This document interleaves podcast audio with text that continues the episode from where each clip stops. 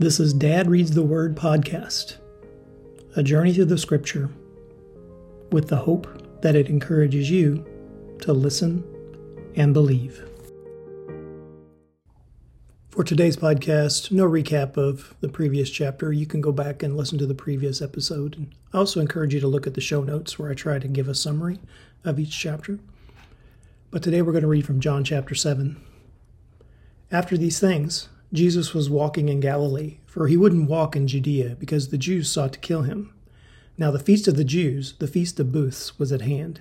His brothers therefore said to him, Depart from here and go into Judea, that your disciples may also see your works which you do.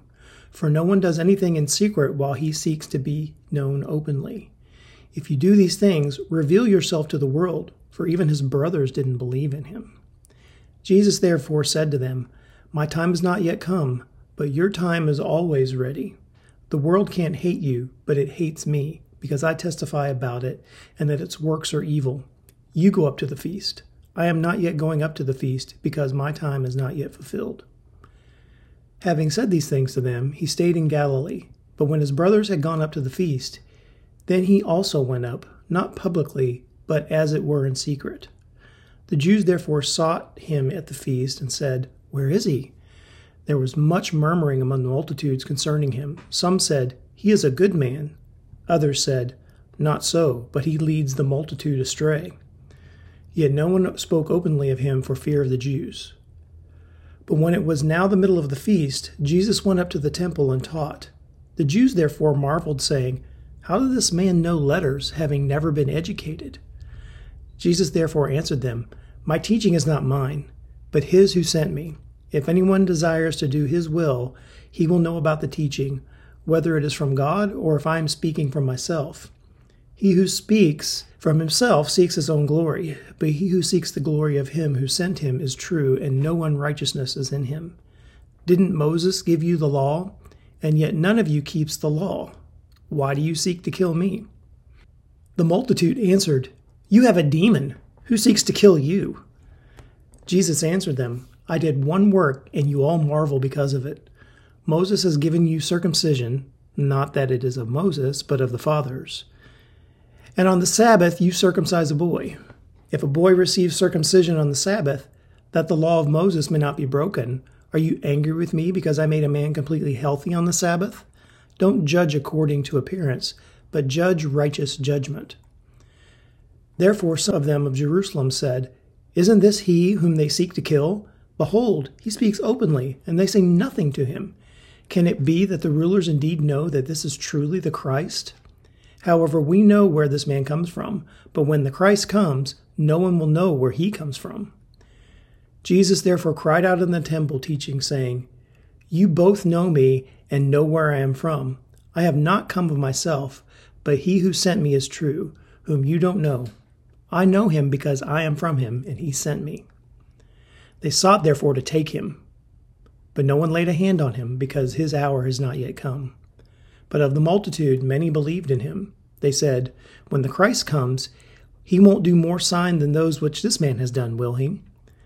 The Pharisees heard the multitude murmuring these things concerning him, and the chief priests and the Pharisees sent officers to arrest him. Then Jesus said, I will be with you a little while longer, then I go to him who sent me. You will seek me and you won't find me. You can't come where I am. The Jews, the Jews therefore said among themselves, Where will this man go that we won't find him? Will he go to the dispersion among the Greeks and teach the Greeks? What is this word that he has said, You will seek me and won't find me, and where I am you can't come? Now, on the last and greatest day of the feast, Jesus stood and cried out, If anyone is thirsty, let him come to me and drink. He who believes in me, as the scripture has said, will within him flow rivers of living water. But he said this about the Spirit, which those believing in him were to receive. For the Holy Spirit was not yet given, because Jesus wasn't yet glorified. Many of the multitude, therefore, when they heard these words, said, This is truly the prophet. Others said, This is the Christ. But some said, What? Does the Christ come out of Galilee? Hasn't the scripture said that the Christ comes of the offspring of David and from Bethlehem, the village where David was? So a division arose among the multitude because of him. Some of them would have arrested him, but no one laid hands on him.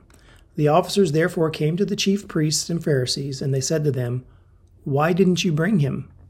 The officers answered, No man has ever spoken like this man. The Pharisees therefore answered them, You aren't also led astray, are you?